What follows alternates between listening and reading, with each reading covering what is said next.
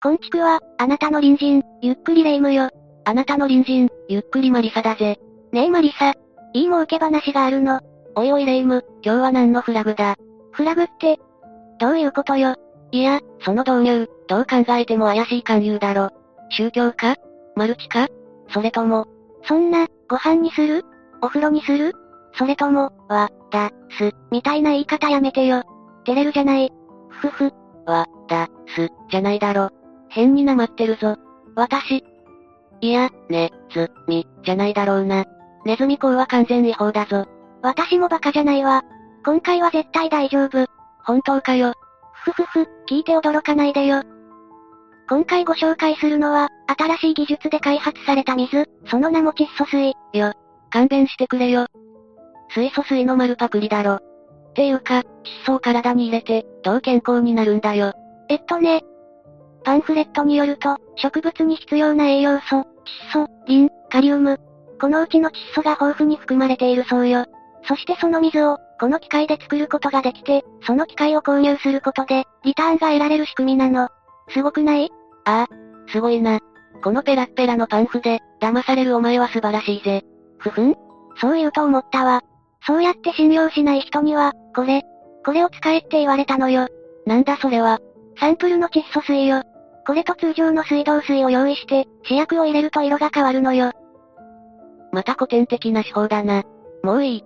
少なくとも怪しすぎるから、やめるんだレ夢ム。わかったわ。マリサは、私だけがお金持ちになるのが妬ましいのね。しょうがないわね。絶対に儲かるのにもったいない。わかったわかった。少なくともそのビジネス、俺がきちんと調べてからにしろ。もう、仕方がないわね。こういうのはスピードが大切なのよ。あと、こういう勧誘は友達にしないでおけよ。少なくとも俺だけにしておけ。人間関係を壊すことになるからな。儲かりすぎて？違うわ。仕方がないな。レ夢ムは詐欺について、しっかり警戒する必要について知る必要があるな。それじゃ、今日解説するのは、ジュビリーグループの、人間関係を破壊する詐欺事件にしよう。ジュビリーグループ？詐欺事件？この事件の内容は、投資詐欺にあたる。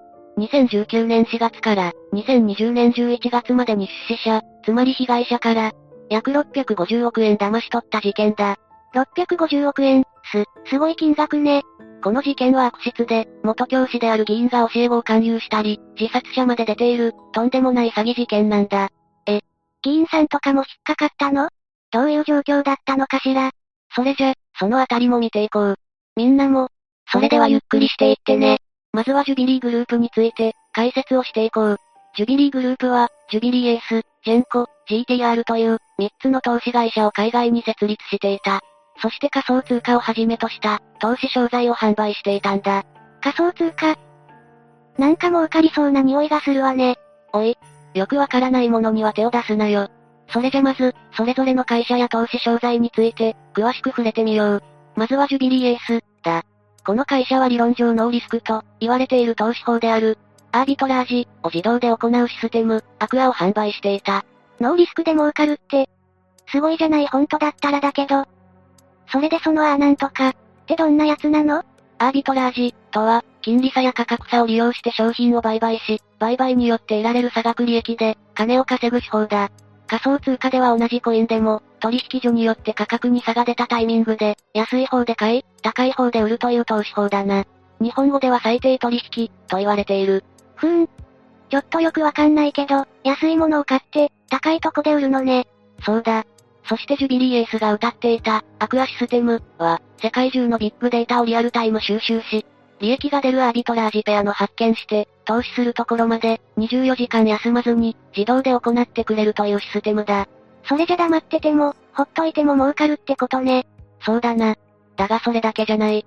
ジュビリーエースは、アクアシステムの利益の配当以外にも、新規会員を紹介することで、出資額の 10% の紹介料を受け取れるという、報酬制度によって、さらに人気に火がついたんだ。ちょっときな臭くなってきたわね。紹介料ってネズミ構築よね？それともマルチ商法？だな。それじゃ次にジェンコ、だ。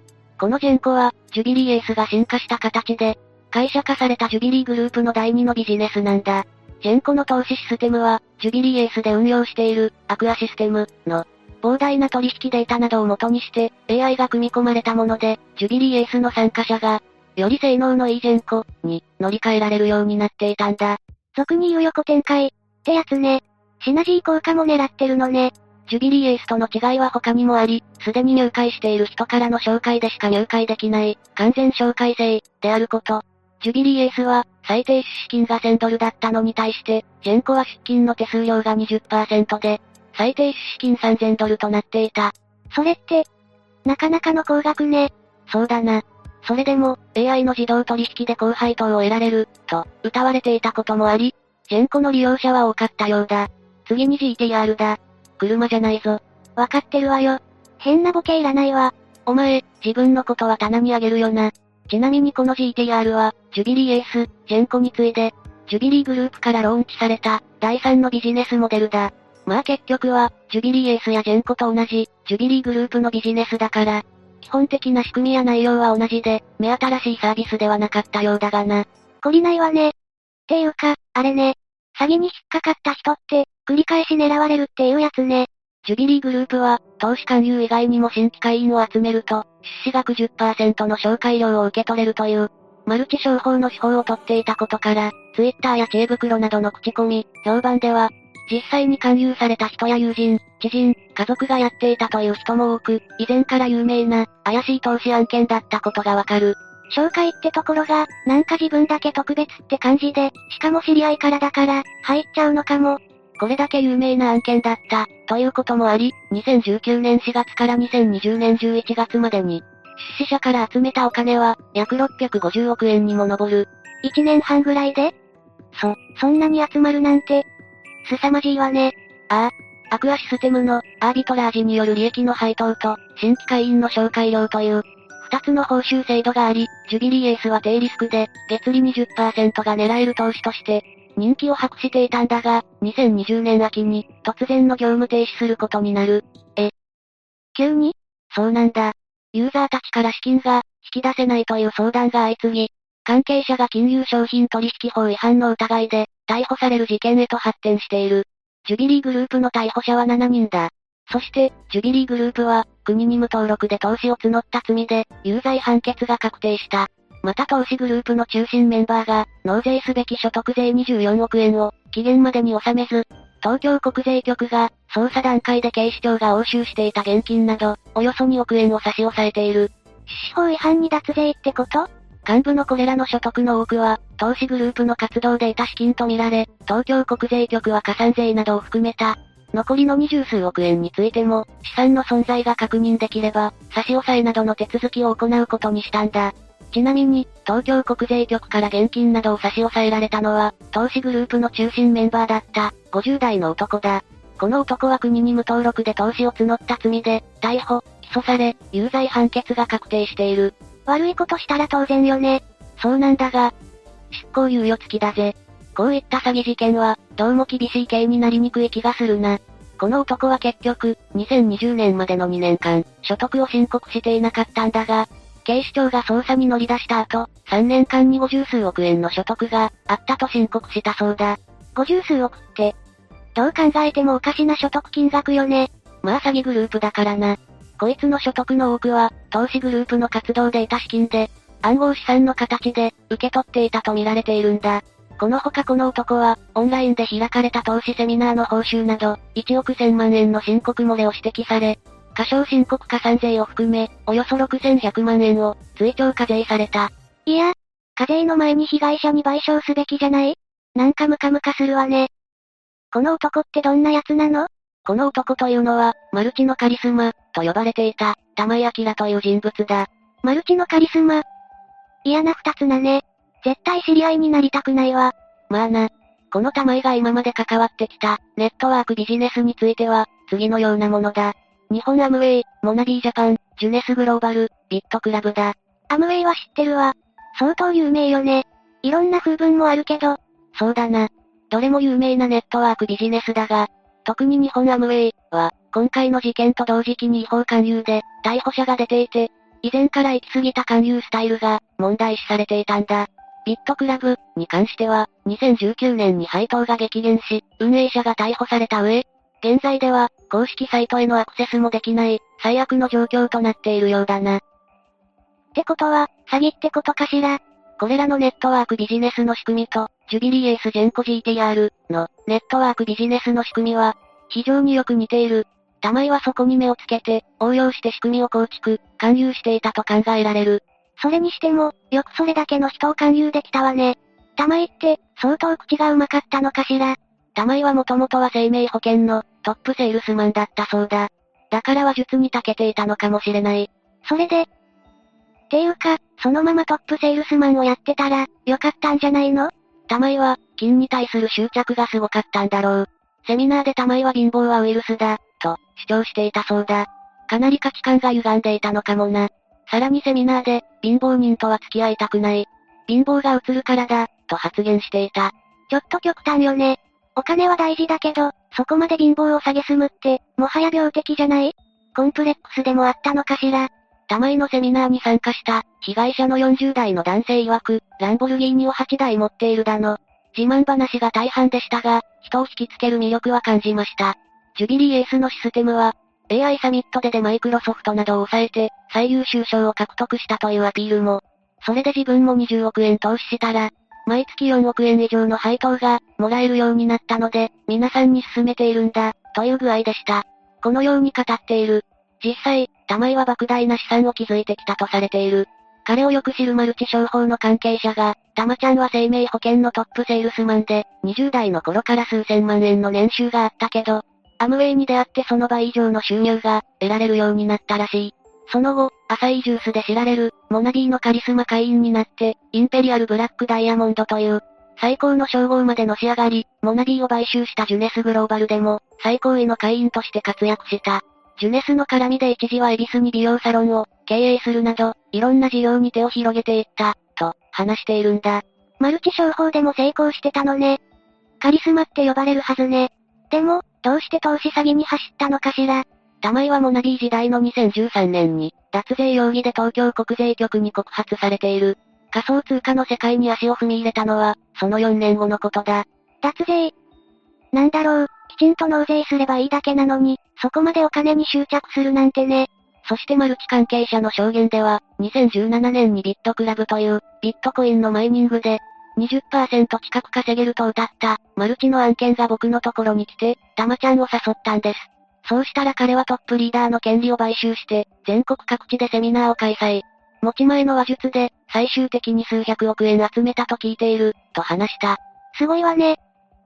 数百億集めるのもすごいけど、月利 20% ってできるのかしら。玉井は話術に長けているだけじゃなくて、遠も回ってカリスマ性もあったんだろうな。ビットクラブ時代の玉井は、ギガモンスター、と呼ばれていたそうだ。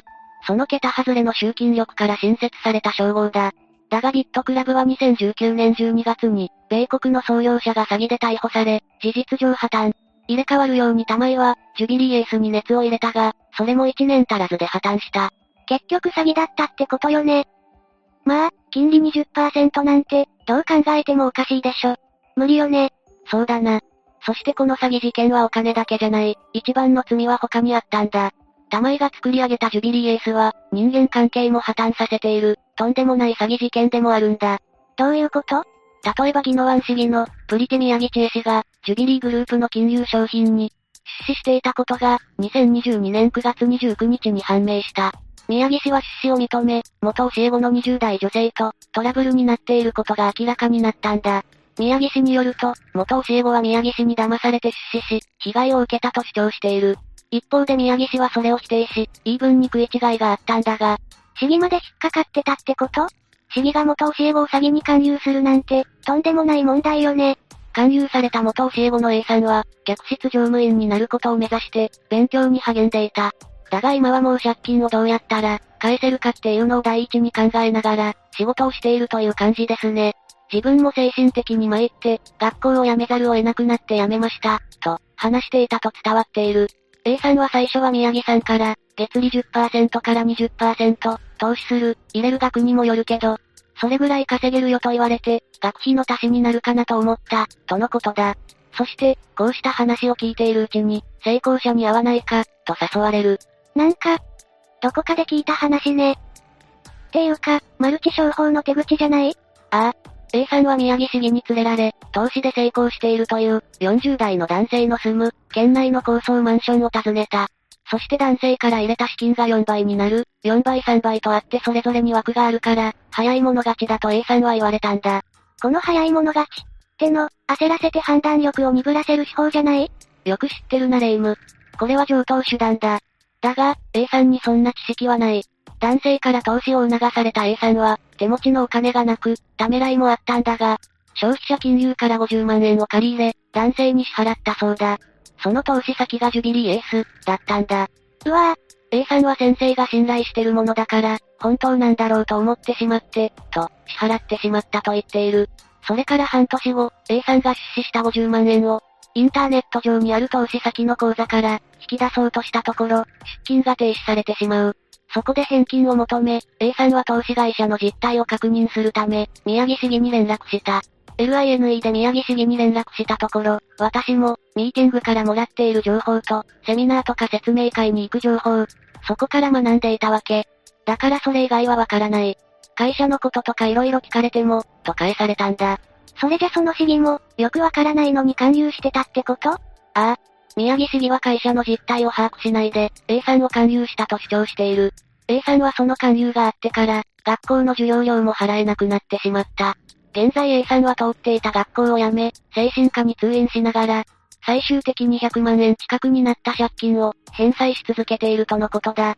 A さんは直接の謝罪、私に対しての直接の謝罪を求めます。本当に悪いのだと思っているのであれば、最低でも元金を補填するべきではないのかと、自分では思います、と語っている。これって、この市議さんもグルってことはないの？どうだろうな。だが、詐欺グループが、勧誘できる人物、影響力のある人物、と判断して、特別に便宜を図っていたり、何らかの見返りがあった可能性はある。そうでなくとも、新しい会員を紹介するだけで紹介料が入るわけだ。こんなうまい話はない。利益を得ていると言われても仕方がない。しかも、自分が世話になった人の紹介だと断りにくいし、信頼していただけに裏切られた感は強いよね。こういった訴えから、宮城市議に対し琉球放送は取材に何度も訪れたが、宮城市議は取材には応じなかった。だがしばらくして、琉球放送に宮城市議からメールが届くんだ。メール内容は、元教師が元生徒という立場の人に対して、このような話をしたのは軽率でした。深く反省しています。私は違法な取引だと分かっていて、彼女を騙して取引に勧誘したという事実はありません。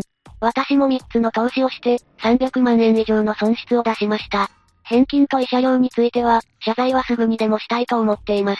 返金については、法的な判断が必要となるため、弁護士と相談の上、慎重に進めます、と、書かれてあったそうだ。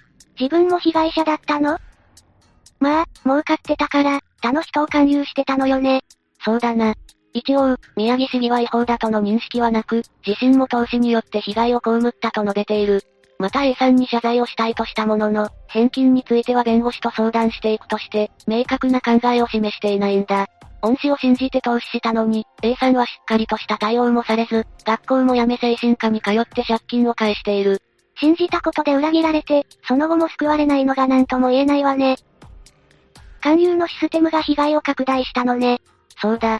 最初に儲かった人は、親切心もあって、親しい人にこそ紹介した可能性が高い。そして人間関係が破綻してしまったのは、宮城市議と A さんだけではない。この詐欺事件で自殺者も出ているんだ。どういうこと？このジュビリーの投資被害を苦にして、自殺した女性の母親が、2022年11月2日、玉井谷知人ら3人に、1265万円の、損害賠償を求める訴訟を東京地裁に起こした。提訴したのは、2020年10月に亡くなった、大阪府豊中市の当時22歳の B さんの母。訴状によると B さんは、同年8から9月に、元同級生の男性ら2人から、月利 6% などと勧誘され、150万円を借り入れて出資させられた。しかし配当はなく、元同級生に返金を求めても、投資先がやっていることで僕らは関わりない、と言われ続けたんだ。結局 B さんは、母親宛てに、投資詐欺でたくさん心配をかけて、ごめんなさい、と、遺書を残し命を絶った。原告側は、不法行為と自殺との因果関係は明らかだとして、出資金返還と慰謝料の支払いを求めた。詐欺事件に詳しい杉山正治弁護士は、今回のジュビリーエースは、非常に多くの被害者と被害金額を出しました。それでも首謀者は罰金300万円と、執行猶予がついて終わりなんです。これでは本当にやった者勝ちになってしまいます。刑罰を重くするとか、叱るべき賠償責任を負わせるとか、そういった法的整備が大事だと私は思ってますと、語っているぜ。いやいやいや、おかしいでしょ。こんなクソみたいな仕組みを作って、大勢の人を不幸にして、そんな刑で良いわけないわ。まったくだな。だからこそこういった事件は繰り返されている。被害を生み出さないような法整備が求められるな。これじゃ、被害に遭った人たちも、悔しすぎるわよ。ああ。夢を諦め精神科に通いながら、返済に苦しむ A さんや、返済苦に命を絶ってしまった B さん。この二人以外にも多くの人々が、被害に遭ったこの事件。二度と繰り返されないように願うばかりだ。そうね。あまりにひどい話よね。私たちも気をつけないと。わかったかレイム。窒素水、紹介料もらえるんだよな。なんでわかったのマリサ。エスパー伊藤なの？違う、そうじゃない。エスパー伊藤はエスパーじゃない。いやそうじゃない。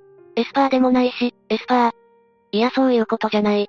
鈴木正幸さんみたいになってるわよ。その違うじゃない。窒素水は詐欺の可能性が高いって言ってんだ。大丈夫。私も目が覚めたわ。窒素水はダメね。おう、わかってくれたか。こうなったら、新しい水、窒素、カリウム、リンが入った水を作るわよ。ふふふ。これで大儲けね。それって、植物の栄養剤、ただのハイポネックスじゃないか。まあいいか。そのうち気づくだろ。なんか言った？いや、大丈夫だ。詐欺は身近に潜んでいる。視聴者のみんなも気をつけてくれ。みんなは訓練された視聴者、だから、耐性は高いけど、油断しないようにね。そうだな。視聴者のみんなの隣にも、恐ろしいモンスターが住んでいるかもしれない。モンスターだけじゃない、恐ろしい罠もあるかもな。私たちみたいな良い隣人だけじゃないわ。もし、こんな怪しい人知ってるっていたら、ぜひ教えてね。じゃあ、次回までのお別れだ。それまで皆が、無事に過ごしていることを祈ってるぜ。それじゃ、次回も私たちの隣人として、ゆっくりしていってね。